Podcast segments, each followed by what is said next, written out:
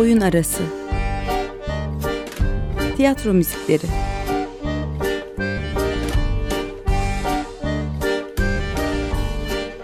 Hazırlayan ve sunan Emre Gümüşer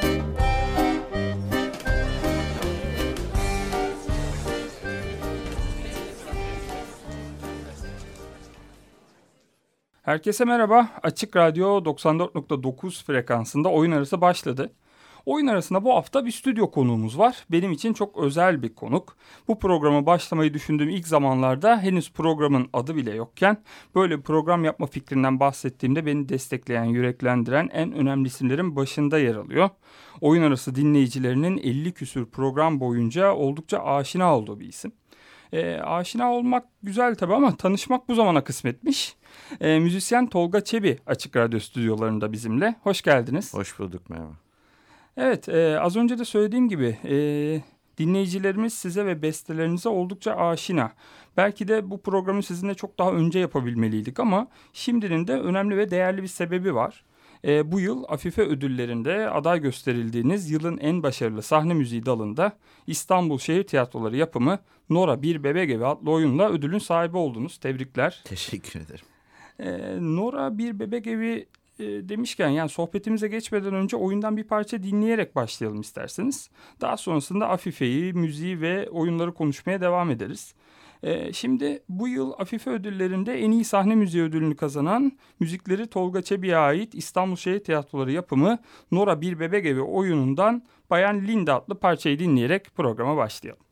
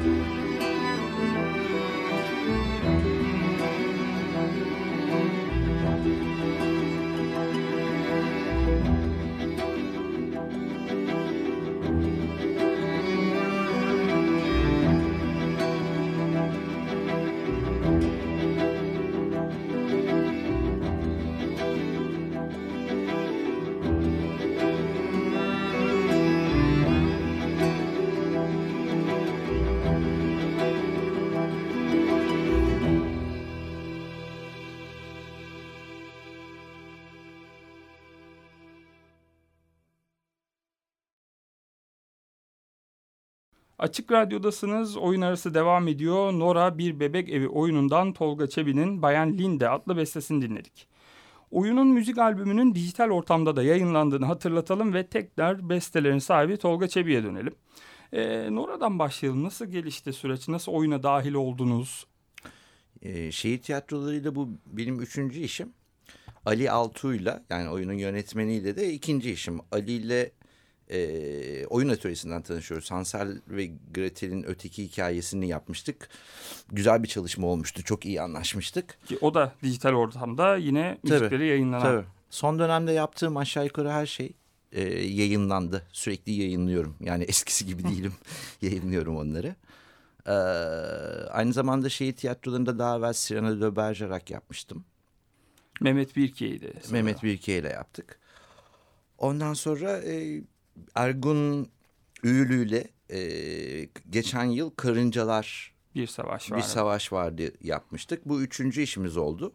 İyi anlaşıyoruz. Bunlar zaten e, bu yönetmenler benim arkadaşım. E, ama tabii sadece arkadaşlıkla olmaz bu işler. iyi, iyi bir dil kurmak lazım. İyi anlaşıyoruz. O yüzden e, Nora'yı getirdi e, Ali. Ondan sonra da çalışmaya başladık. Nora kaçıncı oyun yani sayabiliyor musunuz ya da kaçıncı ödül? Abi şey e, yani şehit sayamam. Kaçıncı oyun olduğunu sayamam ama 120'nin üzerinde artık yani belki 130'un da üzerinde toplamda. Çünkü ben 98'den beri bu işi yapıyorum ve hep yoğun yaptım. Yani diğer işlerimin yanında da hep tiyatro her zaman devam etti. Kaçıncı ödül? Afife'de üçüncü ödül. Ee, diğer ödüllerde yani tiyatro tiyatro var dört ya da beş tane. Direkler arasından bir ödülüm var. Bir tane Palefen var ama o dizi ödülü başka bir ödül. Var bir iki tane yani.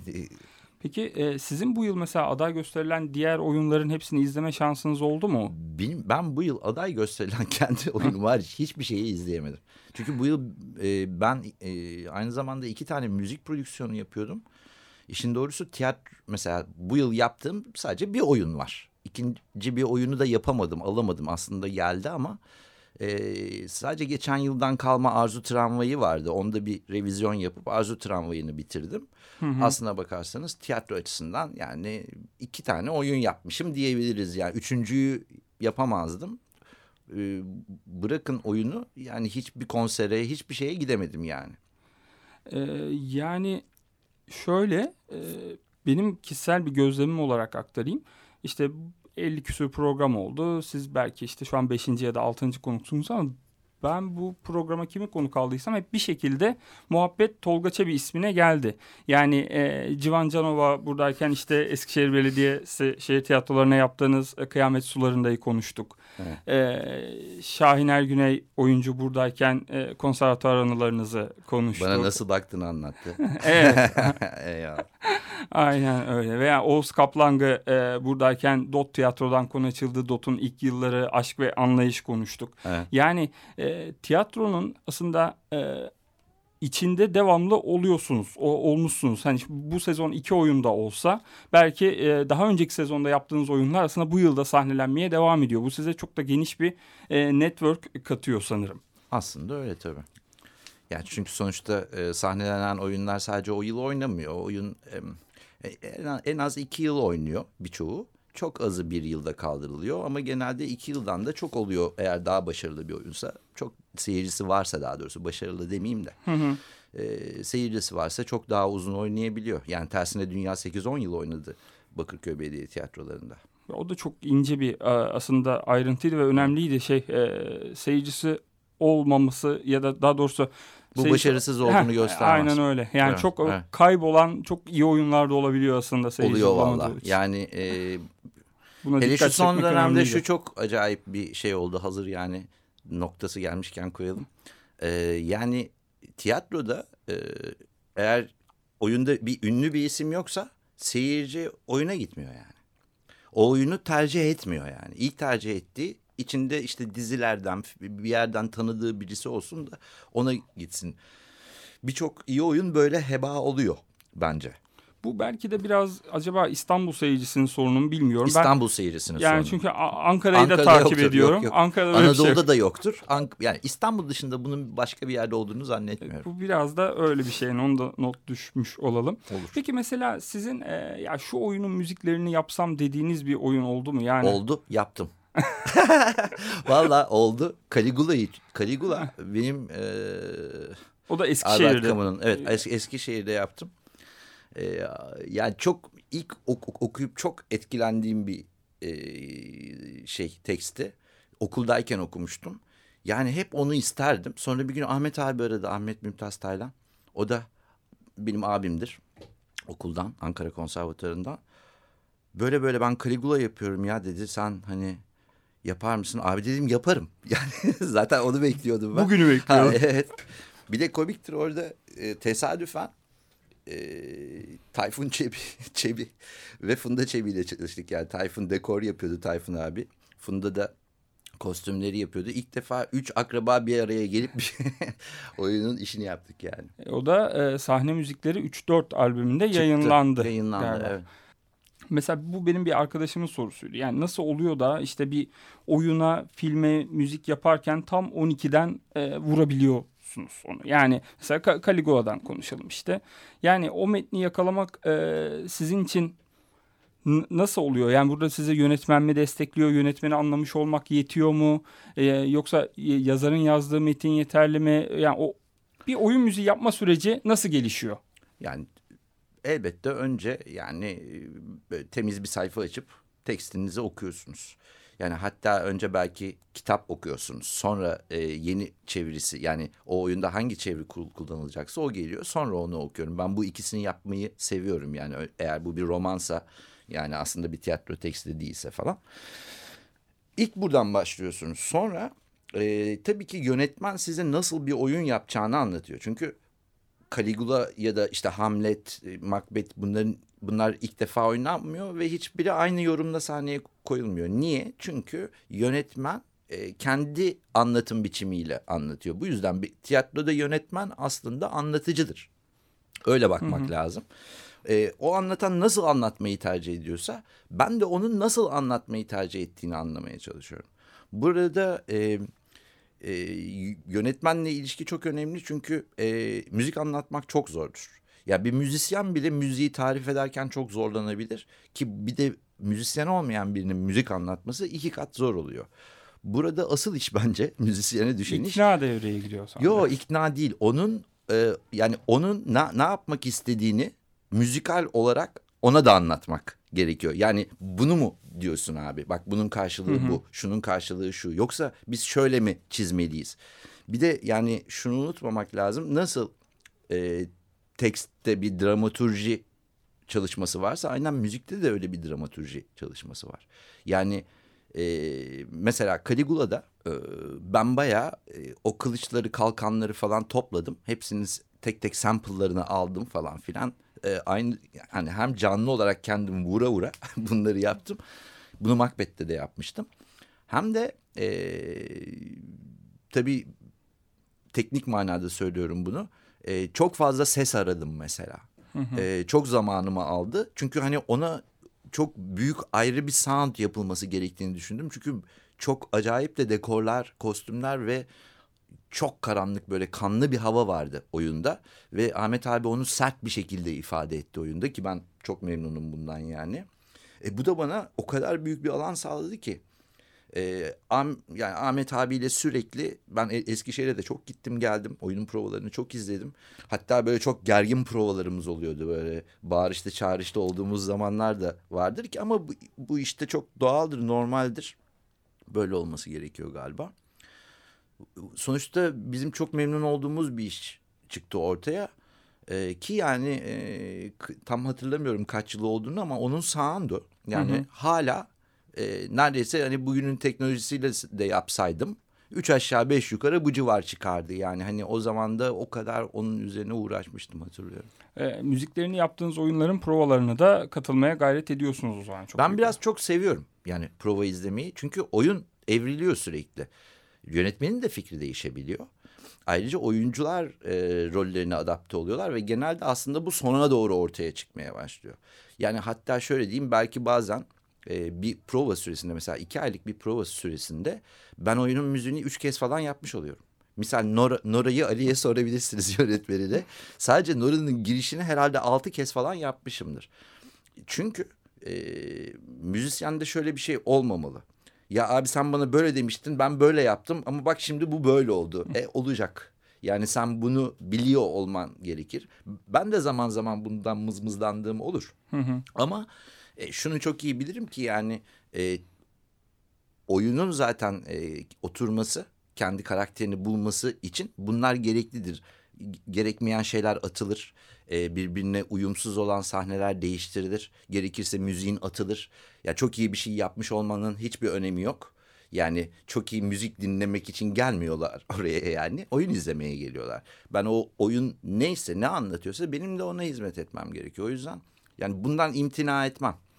Peki e, mesela siz film müziği yapmaya meraklı olarak belki bu işe başladınız. Doğru. E, yani film müziğiyle tiyatro soundtrack'ini e, ayıran şey nedir? Yani mesela e, az önce şey konuştuk işte Macbeth farklı yönetmenlerin farklı reisiyle belki dünya üzerinde milyon kere sahnelendi. Yani e, bu bir fark. E, benim az önceki konuşmalardan çıkarttım. Bunun dışında yani sinemanın soundtrack'iyle tiyatro soundtrack'inin ayrıştığı bir yer var mıdır ya da benzer midir bu iki tarz birbirine? Şimdi şey, bu şuna bağlı. Nasıl bir tiyatro oyunu var karşımızda? Misal, ee, şimdi Bakırköy'de Rumuz Gonca Gül'ün müziklerini mesela icra etmiştik ve ben küçük uyarlamıştım onu. Çünkü Timur Selçuk'un müzik, müzikler ve bizim elimizde sadece üç enstrüman vardı. Bakırköy'ün o zaman bütçesi ona yetiyordu. Yani bir darbuka, ondan sonra piyano ve klarnet.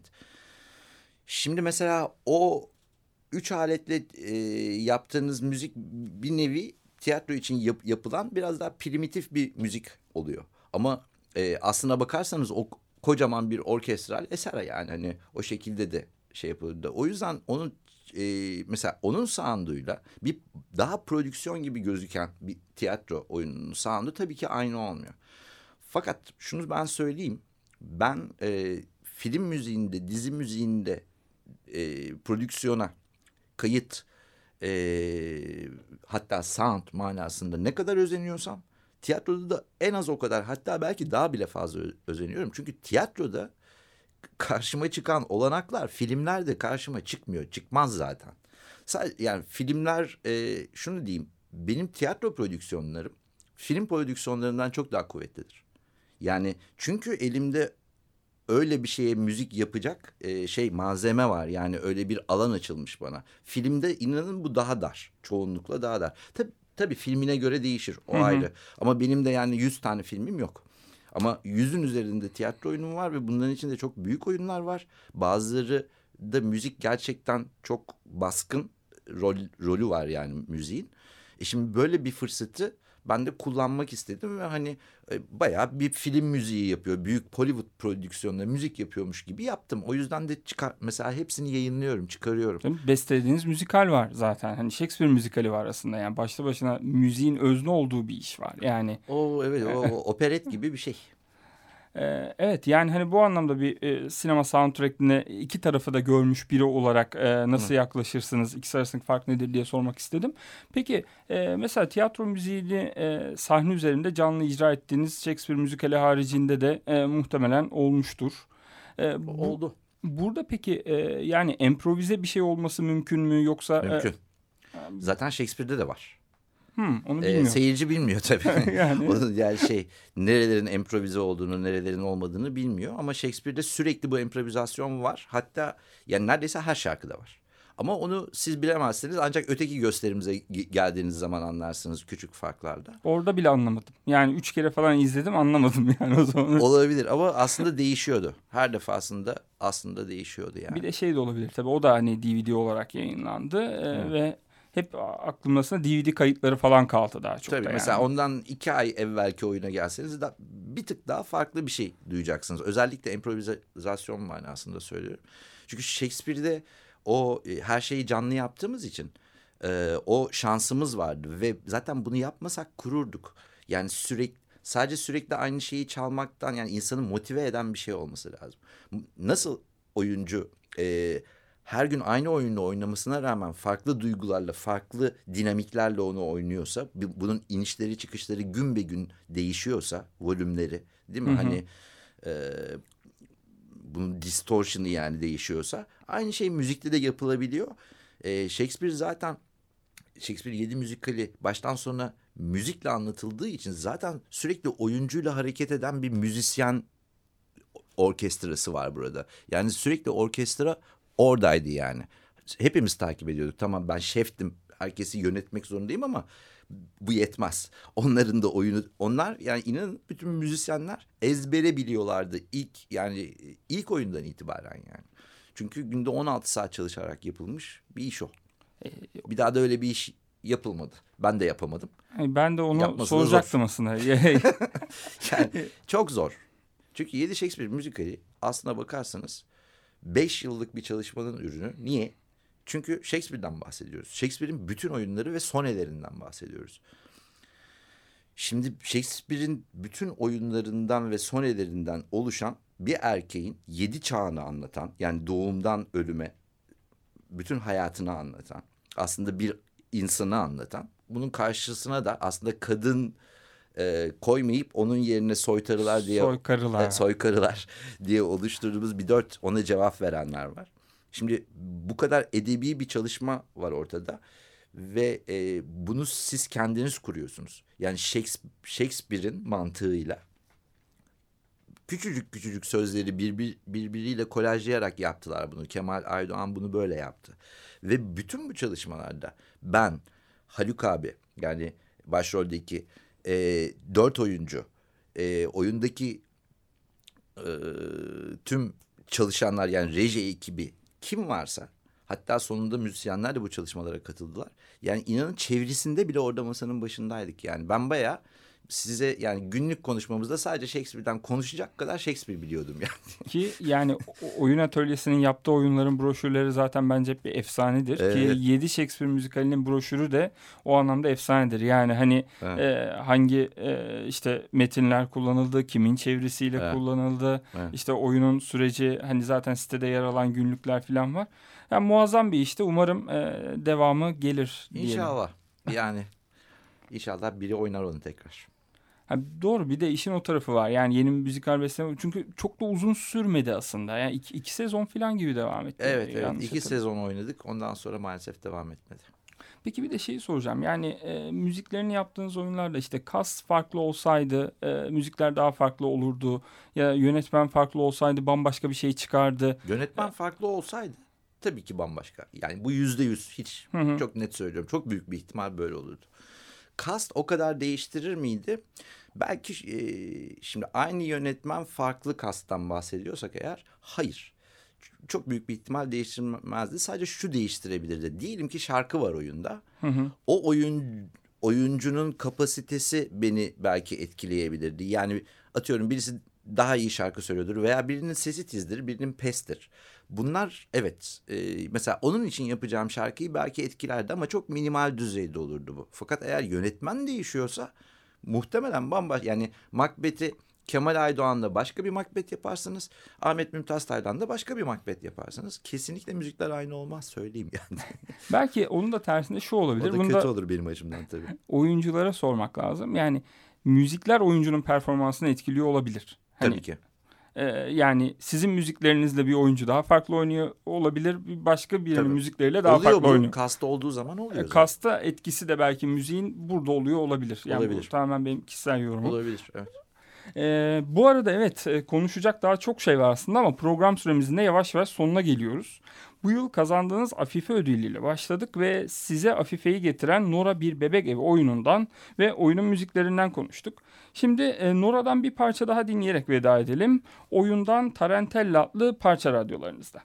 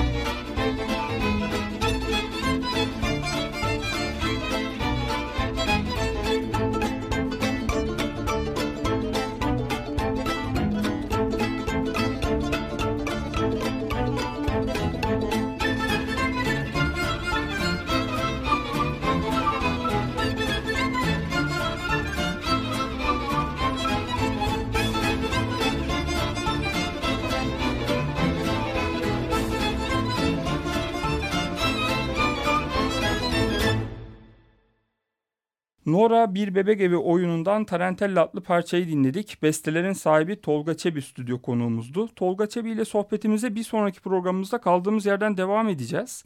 Bu programın kaydına ve geçmiş programlarımıza ait kayıtlara oyunarası.tumblr.com adresi üzerinden ulaşabilir.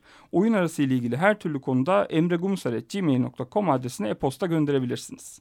Oyun arası bitti. Hoşçakalın. Oyun arası. Tiyatro müzikleri.